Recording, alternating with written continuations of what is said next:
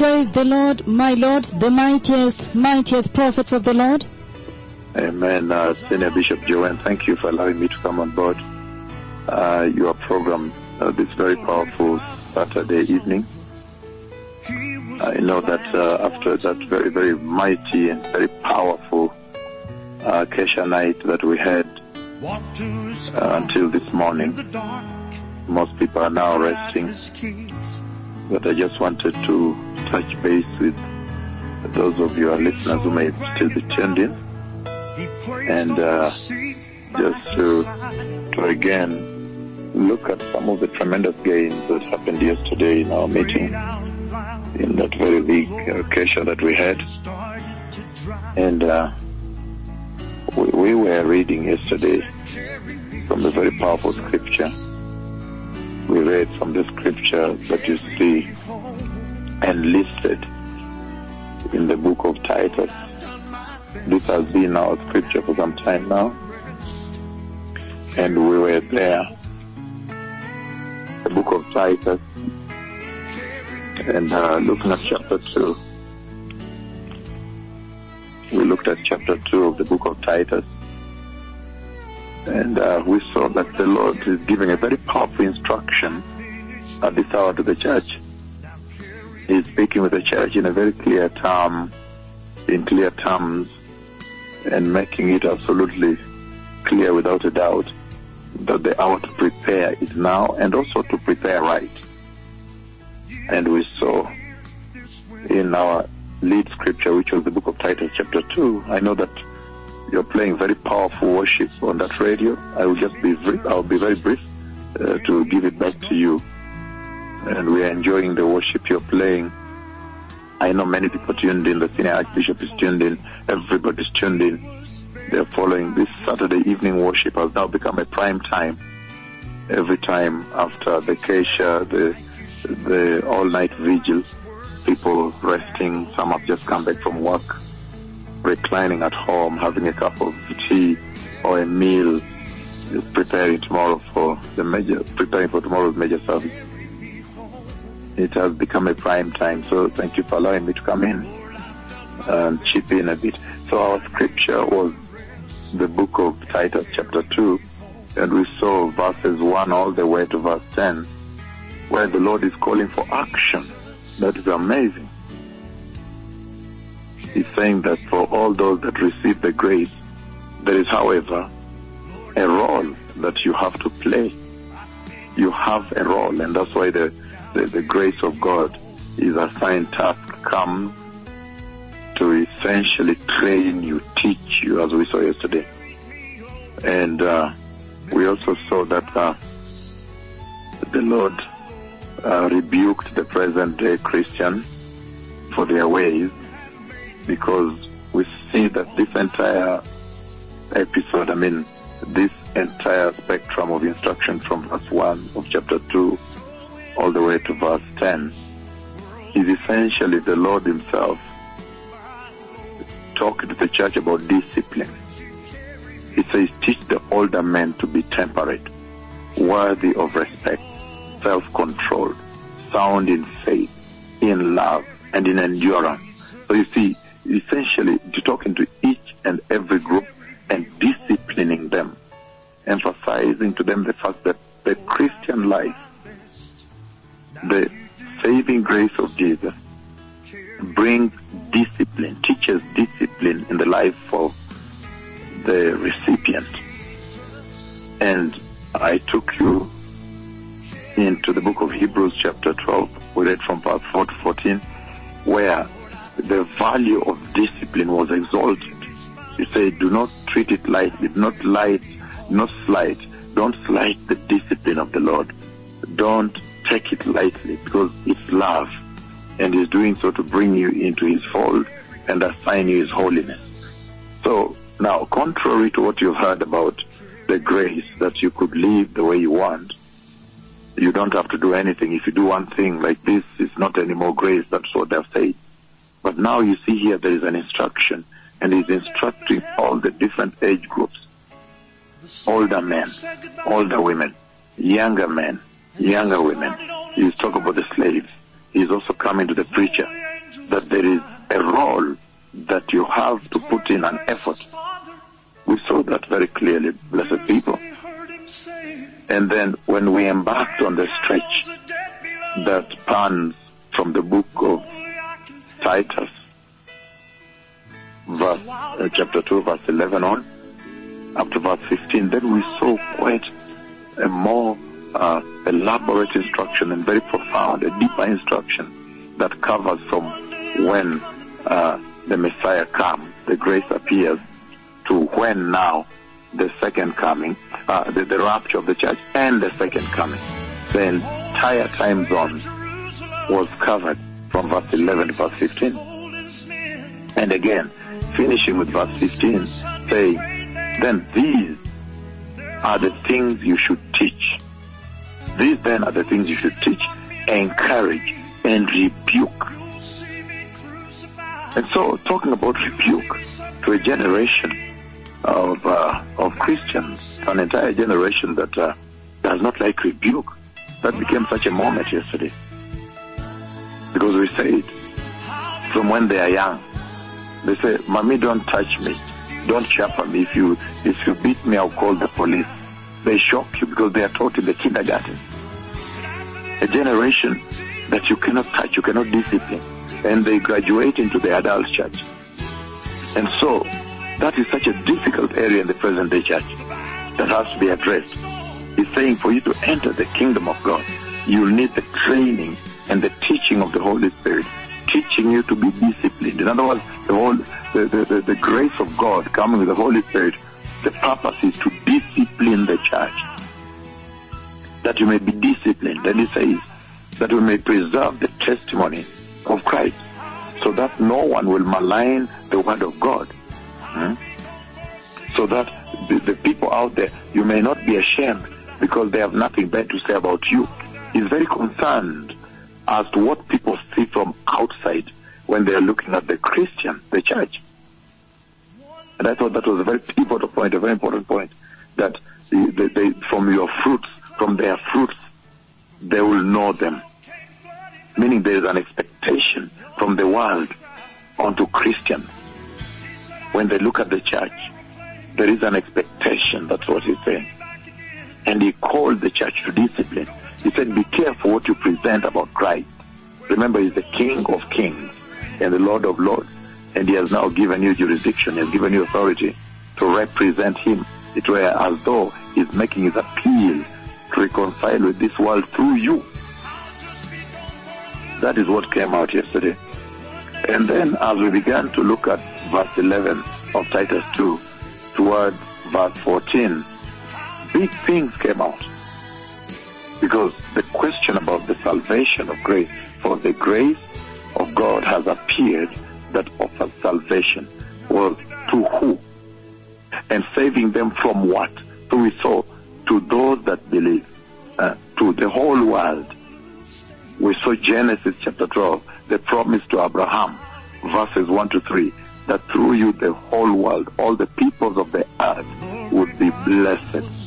He was talking about the advent of the grace, when the Messiah would bring the grace. And so you see that the salvation is directed to the entire humanity. And then we ask, that salvation then, why and how? What, what's the purpose of saving them? Which became a very important aspect we've not touched, the coming of the Messiah. He lays it right there in verse 13 and 14 to prepare forth a people unto himself. But how? How does he deliver that uh, grace? And that is what we embarked on yesterday when we saw that very clearly he sets it out in verse 14 where he says, Who gave himself for us to redeem us from all wickedness and to purify for himself a people that are his very own, very own. And I said, if you look at the book of Colossians, chapter 1, verse 15 on, you see that everything under the sun, and I mean throughout uh, creation, the sun, up there, the galaxies up there, the earth and the fullness thereof, mankind, the oceans, the trees, everything in heaven except God Himself were created by the Messiah for the Messiah. So He owns them. He's the heir. He inherits them. That's all His inheritance.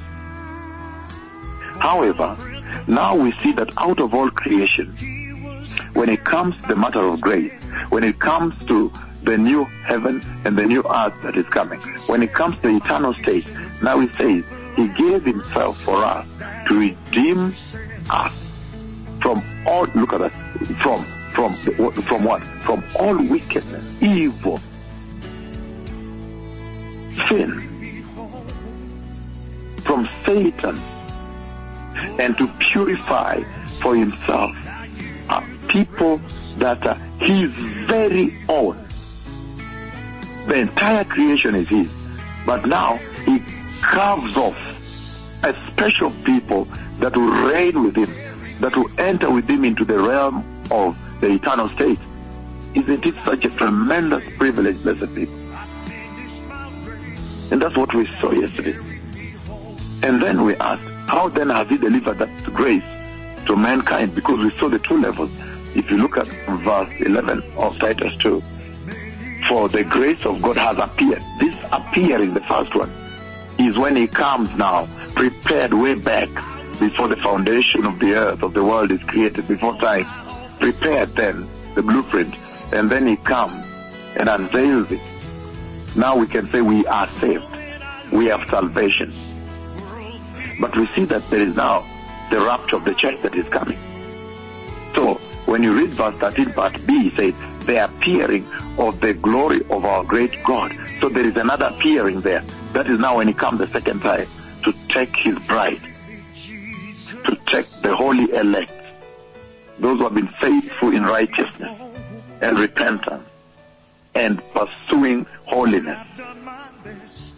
Then that, this second appearing also has to do with the second coming, which will take place at the end of the great tribulation when he comes out to install the kingdom of Yahweh. Tremendous, uh, blessed people. That is what we saw yesterday. And so, in all this, it culminated into how then has he delivered the grace to you? Then it is right here, verse 14, who gave himself for us. Then once we realized that he gave himself for us as a means of bringing the grace, then we understood that here the Lord is talking about the cross and the blood. The cross and the blood of Jesus. The means of delivering the grace to the earth, to humanity. And then we began now to embark on how he delivered the grace to the church. And then what came out so vivid is that there are certain milestones that are expected of the church, the recipients of the grace, that when you receive the grace, just like when a baby is born, a new creation is born, a baby is born, the doctors expect certain milestones to be achieved as the baby grows on. Very powerful. So it wasn't meant to be a blanket statement that you receive the grace and then you can live as you want. You want now you're waiting for eternity. This whole thing is being preached in church. It's wrong. He won't. He said his true grace actually stops you, causes you to say no to evil, no to sin, no to wickedness, no to worldliness, no to worldly passion, no to ungodliness, no to godlessness, no to atheism, to secularism, to the worldliness, worldliness you see. And we saw that the gospel of prosperity that the present day church has really treasured and taken up and embraced essentially focuses people on those same worldly passions that he says this grace teaches and trains you how to say no to them. And we saw the great separation, the rift that is there between the worldly passion and sin and wickedness that the grace teaches you to say no to. And on this other side, the holiness, the righteousness, the self-control, meaning the Holy Spirit coming to control you now, to control your being. And, and, and the righteousness, the fear of God, the reverence to God, there's a great rift. And it says, teaches you to say yes to godliness, yes to holiness, yes to righteousness. There's such a great rift. The two cannot mix. And that's why you wonder how the present day church got it so wrong and mixed the two. In other words, saying that uh, there are essentially two types of grace today. The one. But in embarking on how he delivered the grace, how he delivered the grace to the church, then one of the scriptures we read, which I want us to look at today, is the book of Hebrews chapter 9. Hebrews chapter 9, verse 28. But today I'll read from 27. It says, Hebrews chapter 9, 28, it says, 27 to 28 I'm reading. It says, just as people are destined to die once, and after that to face judgment. So Christ was sacrificed once to take away the sins of many, and he will appear a second time not to bear sin. And we saw that that was a big rebuke right there. Because the present day church is behaving as though the first Calvary is not strong enough. So they're waiting for a second deliverance. But he's saying not to bear sin. He's not coming back to die for you again. And he says, but to bring salvation to those who are waiting for him. Again, right there we saw the serious rebuke to the present day Christian. Because he's saying he's coming to those who are waiting for him. In other words, who are heavenly focused. Those who are focused onto the vertical focus, focused on heaven. They are focused onto Jesus seated on the right hand side of God the Father in heaven. And yet the present day church is horizontally focused. They have been trained and taught to focus on accumulating the wealth of the earth, settling here, living well, healthy and wealthy here on the earth. We saw that from the very first scripture that was helping us to unravel, to unveil how Jesus, how the Lord delivered the grace. Because we wondered how did he deliver the grace? And why did he deliver, which is now for the second coming? That's a whole different part. But on the how he delivered the grace, then we see very clearly verse 8 here. So Christ was sacrificed once to take away the sins of many.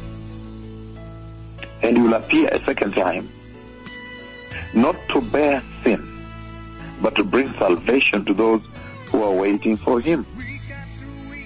Very powerful. Meaning he came and took away your debt, your sin.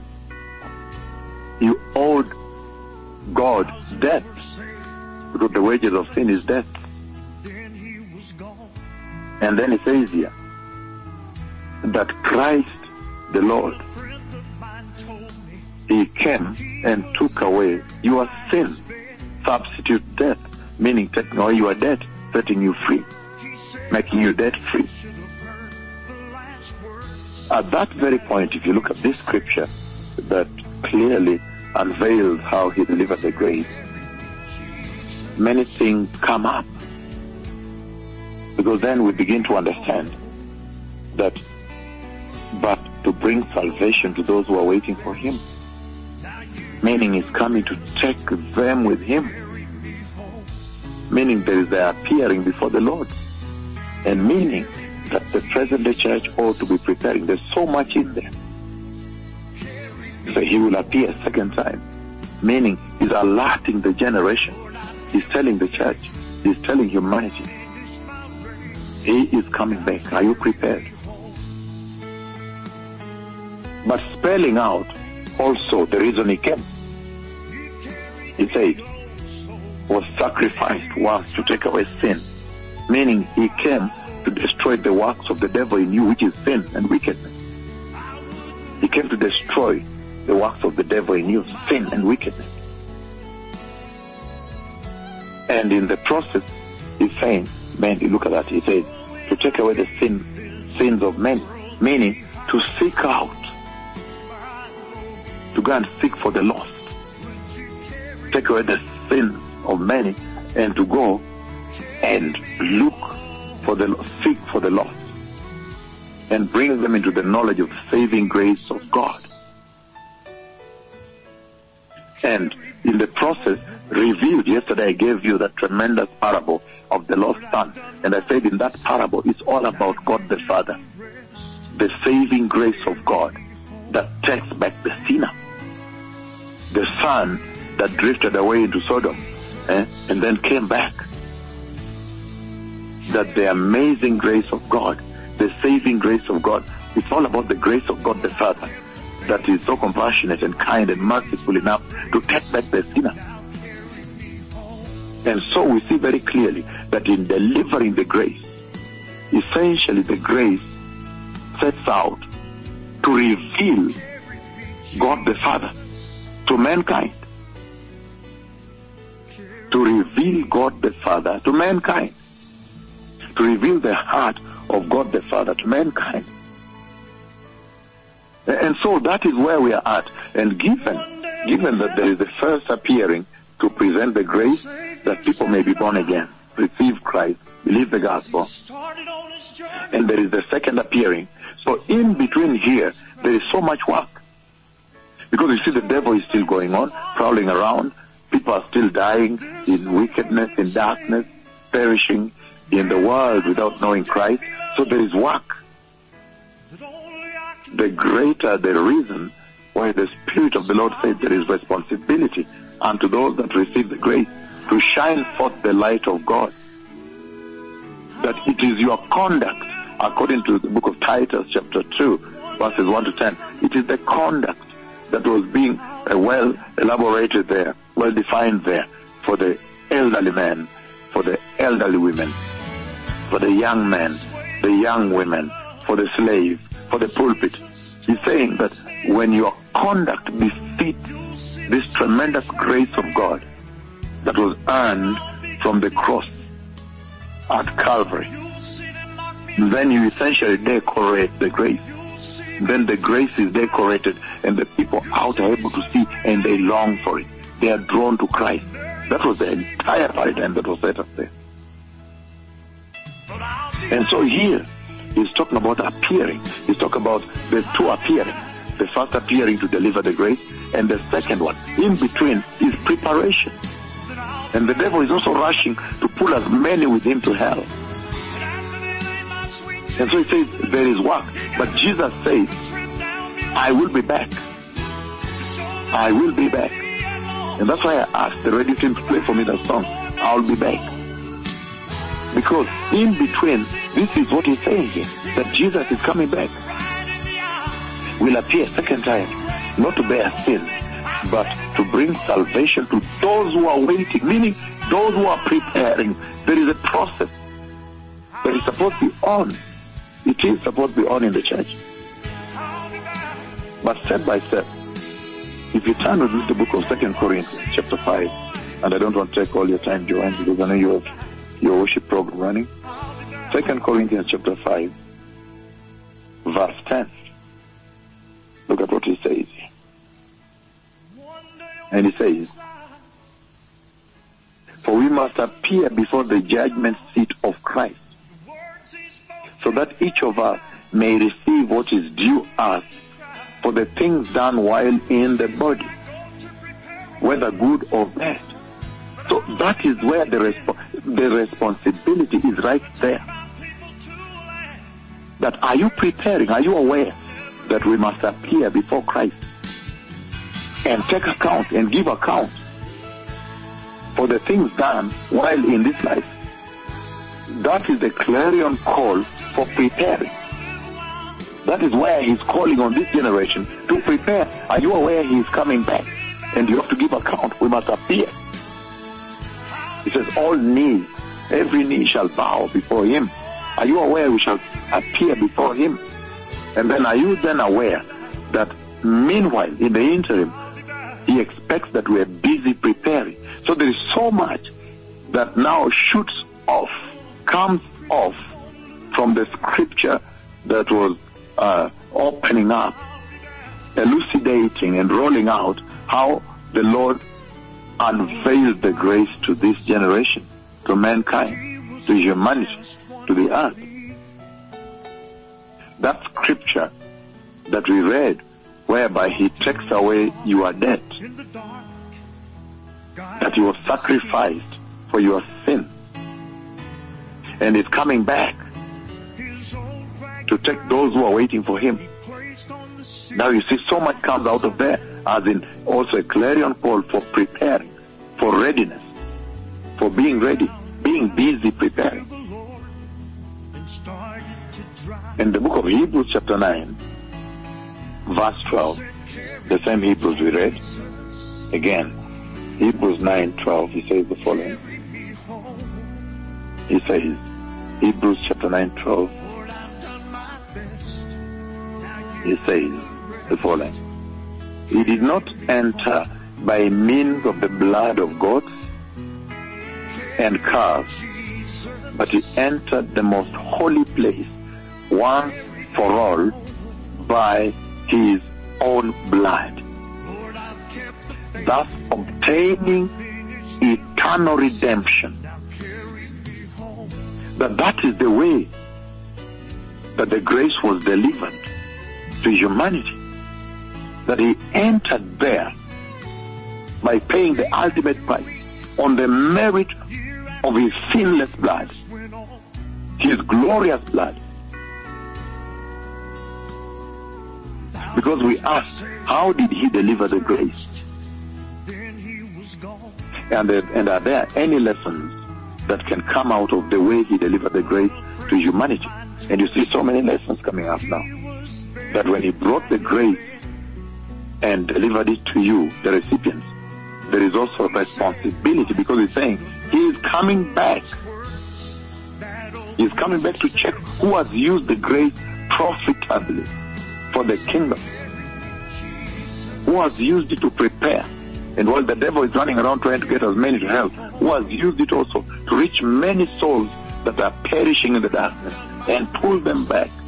In other words, how have you lived your grace to be attractive to the world that they may love Jesus, this perishing world?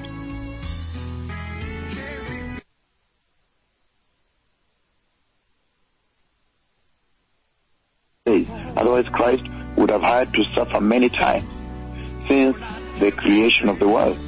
But he has appeared once for all at the culmination of the ages to do away with sin by the sacrifice of himself. So when he came, the purpose was to totally destroy the works of the devil. Totally destroy the works of Satan in the life of man. And to seek out the lost and bring them to the saving knowledge. Bring them to the understanding, to the knowledge of the Christ, to the understanding that Jesus has already purchased them. They can now come back. And reveal the Father to them that they may worship, that they may know they have a Father. Their Father is in heaven. And so for us, the clarion call is to continue that work. Hebrews chapter 7, 27, within the same realm. If you turn with me to Hebrews 7, 27, very powerfully so. And it says the following. Hebrews 7, 27. Unlike the other high priests, he does not need to offer sacrifices day after day. First for his own sins, and then the sins of the people. He sacrificed for their sins once for all when he offered himself, meaning his atoning sacrifice was sufficient to quench sin once for all. How powerful a grace that he delivered. In telling us how he delivered the grace to us, he does not fail to exalt and highlight the power and the authority of that grace to totally besmirch sin, to quench sin, neutralize sin totally. Nobody can say, we are born again, we have received the grace, and continue in perpetual sin. He's rebuking the present day church that has continued with sin despite receiving the grace. He said, no, once for all, have sufficient power, sufficient power to be besmirch sin, to finish the works of Satan. So even as we look at how he delivered the grace, there is so much that's coming out of there that the present day church could do it to instruct her, to show her the way, to correct her, to move her position from a place where she is literally tolerate, she has tolerated sin. Sin is tolerable to her. To a place where she will now have zero tolerance to sin and begin preparing for the coming of the Messiah. Hallelujah. In Matthew chapter 16 verse 27 it says the following. Matthew 16 27 it says, For the Son of Man is going to come in his Father's glory with his angels and then he will reward each person according to what they have done. Is this generation aware of that? That when you receive the grace, the biggest responsibility is this one here in the book of Matthew 16 27. That now he appears again, and when he is going to come, there will be responsibility. You will reward each person according to what he has done. And that means at this hour, the present day Christian ought to be very busy preparing for the coming of the King. And if you turn to the book of First Peter chapter 2, First Peter chapter 2, as I finish up, Joanne, I won't take much of your time on your program, but thank you for allowing me in. Today is not my day, though. Again, First Peter, if you turn with me to First Peter chapter 2, the book of First Peter chapter 2, right after James, First Peter chapter 2, verse 24. Listen to what he says. He says, He himself bore our sin in his body on the cross so that we might die to sin. Look at that. We might now die to sin and live for righteousness. And then he says, by his wounds you have been healed. Now, I'm reading this kind of scripture at a time when the Lord has just used his two mightiest, mightiest prophets through the decree I made here to literally create a new creation in Brazil. To literally create a new person from that um, the Josue, Josue Braga, eh? Uri, Josue Braga. The doctor said that is literally a new person. His genetic material must have changed total. All his organs have changed and all his uh, muscles, all his uh, his his, uh, his cells have changed. It's a wonder. But he's saying by his wounds we are healed. But again, still emphasizing on how Jesus, how the Lord delivered that grace to humanity. He said, He himself bore our sins in his body on the cross so that we might die to sin. Not live with sin, but die to sin. Could it be true that this generation is disappointing the Lord so much? By failing to die to sin despite being recipients of a grace so great, a salvation so powerful as this one. And yet in the same book of Hebrews, the same Hebrews, we're gravitating around it, the same group of, uh, I mean book of Hebrews, chapter 5, verse 9, look at what he says. 5 9 he says, again, Hebrews 5 9, he says the following, and once made perfect, he became the source of eternal salvation for all those who obey him. Look at that now. That once we have received the grace, and the grace has begun to train us into saying not worldliness, to wickedness, to sin, to evil, to malice, complacency, apostasy, decay, lies, irreverence. And the same grace has taught and trained us to say yes to the fear of God, holiness, righteousness, to repentance. Yes, to reverence to God. Then he says, He has become the source of eternal salvation for all who obey Him. Now eternity is yours. Eternal salvation. So it was a grace so sufficient in as much as He delivered that grace, but with power, maximum power, sufficient grace. How then do we prepare? Because we've heard that He expects us to be preparing at this hour, at this juncture. How then now do we prepare as a generation? If the message is so clear now that you have to prepare, He expects that you are busy preparing. How then do you prepare? The book of uh, Second Corinthians, Second Corinthians, uh, Second Corinthians. I'm looking for chapter seven, verse one. This is how he says we prepare. It says, therefore, since we have these promises, this eternity right ahead of us here, the eternal state, the new Jerusalem, to reign with him, the kingdom of glory, mighty mansions, glorious mansions in heaven. Put it together. Since we have a salvation that is promising, promises this great, then he says, Dear children, let us purify, pu- uh, let us purify ourselves from everything that contaminates, that pollutes, in other words. Again, let us purify ourselves. And that involves separation, as you can tell. That involves observing the discipline of the grace, the things it tells you to do. Observing what it tells you not to do, so you don't do them. Let us purify ourselves from everything that contaminates the body and spirit. Perfectioning holiness, perfectioning holiness, perfectioning holiness out of reverence for God.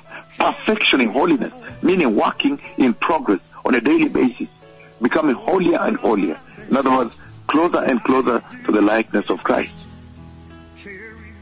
And even as you prepare, you have to be alert about the signs.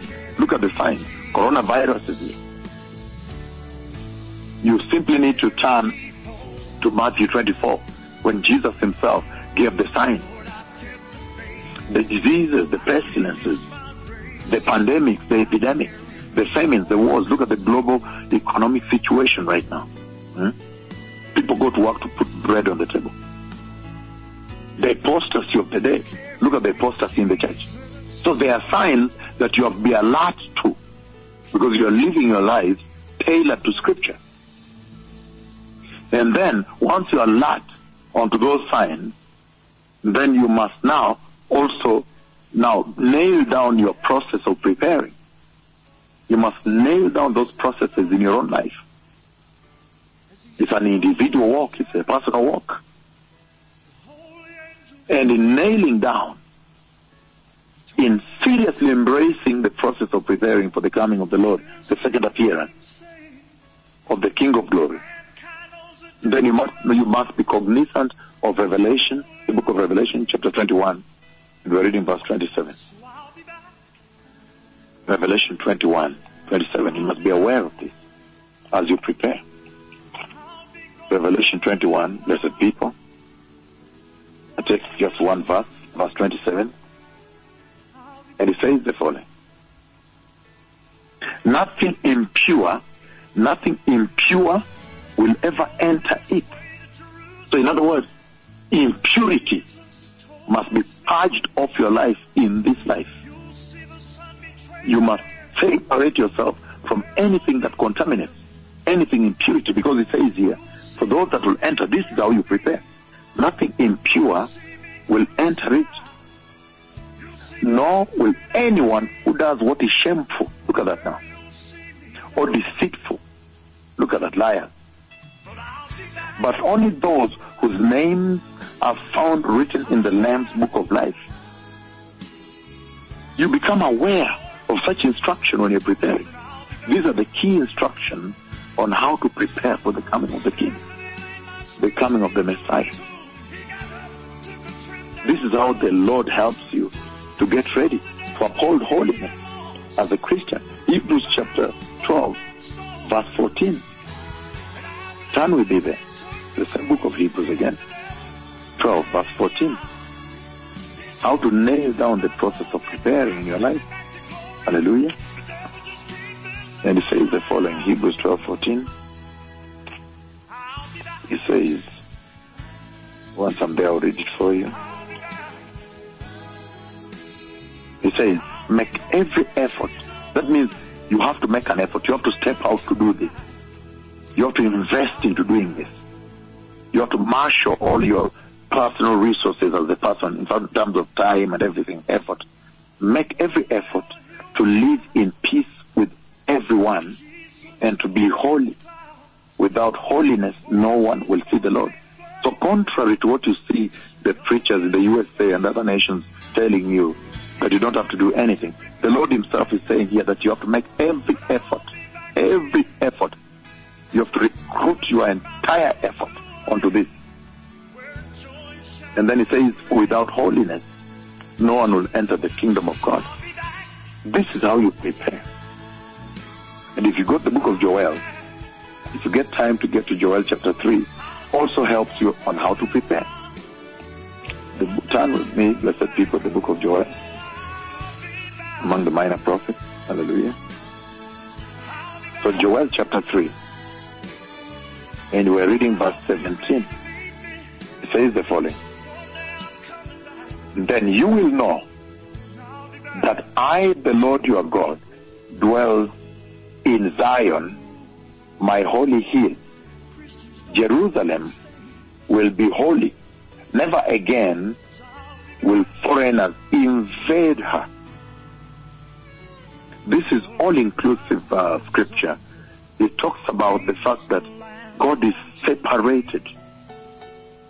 If He's coming to dwell in Jerusalem, that city is bringing the new Jerusalem. Anybody that does anything sinful or defiling will not be in that city. And that begins right at rapture. That no sin will be lifted off the ground to go into heaven. So this kind of zero tolerance to sin must be ringing in your mind 24-7 as you prepare for the coming of the King.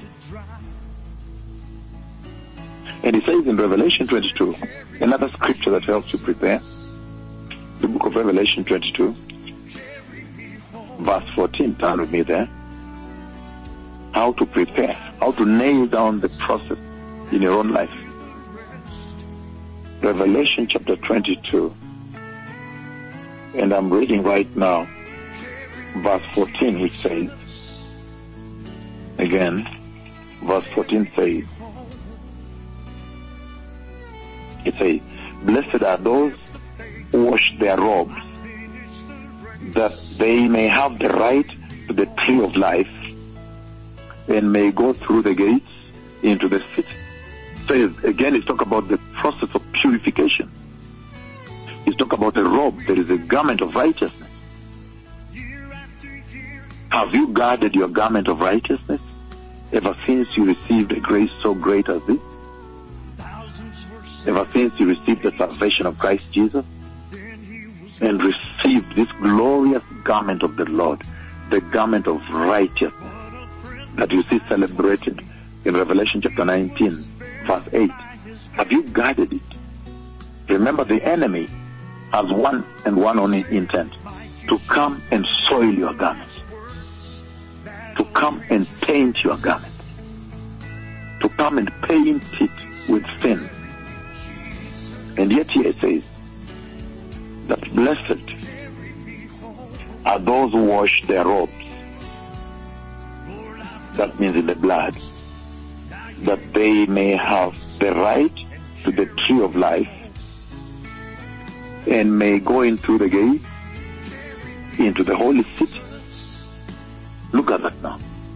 And he's saying for the present day church that even if you have soiled your garment, there is an opportunity. The blood of Jesus is still flowing. you have a real opportunity to wash your garment in the blood of Jesus.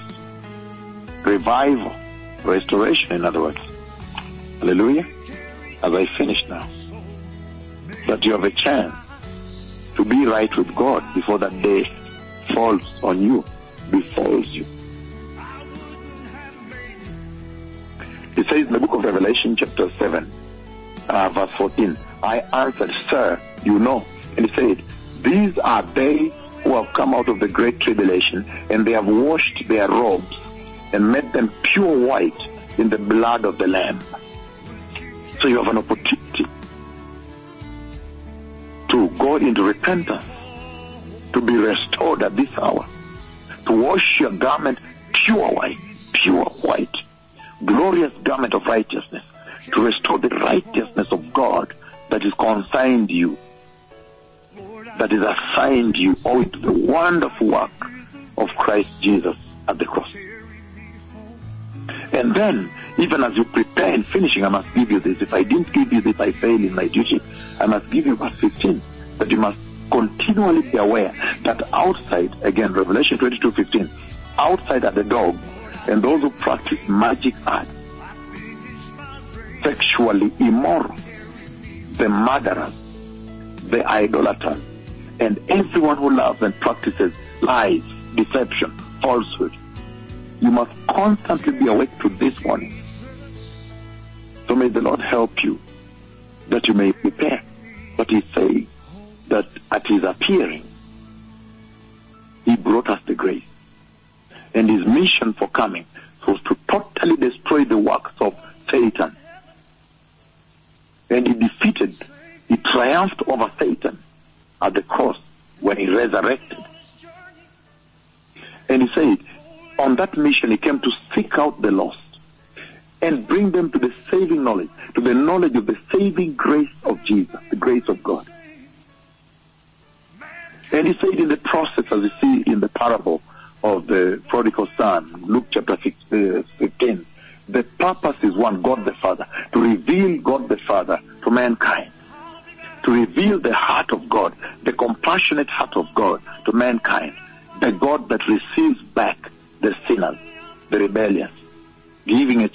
them to come back home. And that is urging you that are still alive now, awaiting his second return, awaiting the rapture, awaiting when he snatches, comes and snatches the holy faithful church.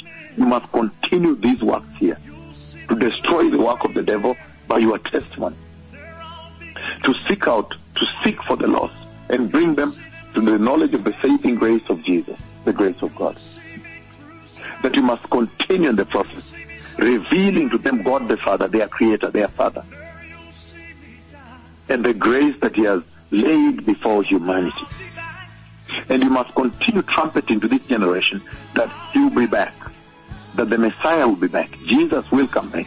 He promised to come back in John 14, 1 to 3. And that when he comes back, he will come and establish the kingdom of righteousness, the reign of righteousness, the kingdom of God on the earth. His kingdom will be a kingdom, a reign of righteousness. And all creation will now finally come back to God's original plan and purposes for creation. That they would worship Him and honor Him. So may the Lord bless you. Can I leave those who want to receive Jesus back to the Lord? So I can give it back to Joanne to continue the wonderful worship service tonight. Those who want to receive Christ, repeat after me. Say, Mighty Lord Jesus, I repent tonight and receive you in my heart as my Lord and Savior. And I ask you, my Lord Jesus, to reprogram my life and to make my life in tune with what you are saying right now about the coming of the kingdom of God. Teach me and train me to reject sin and evil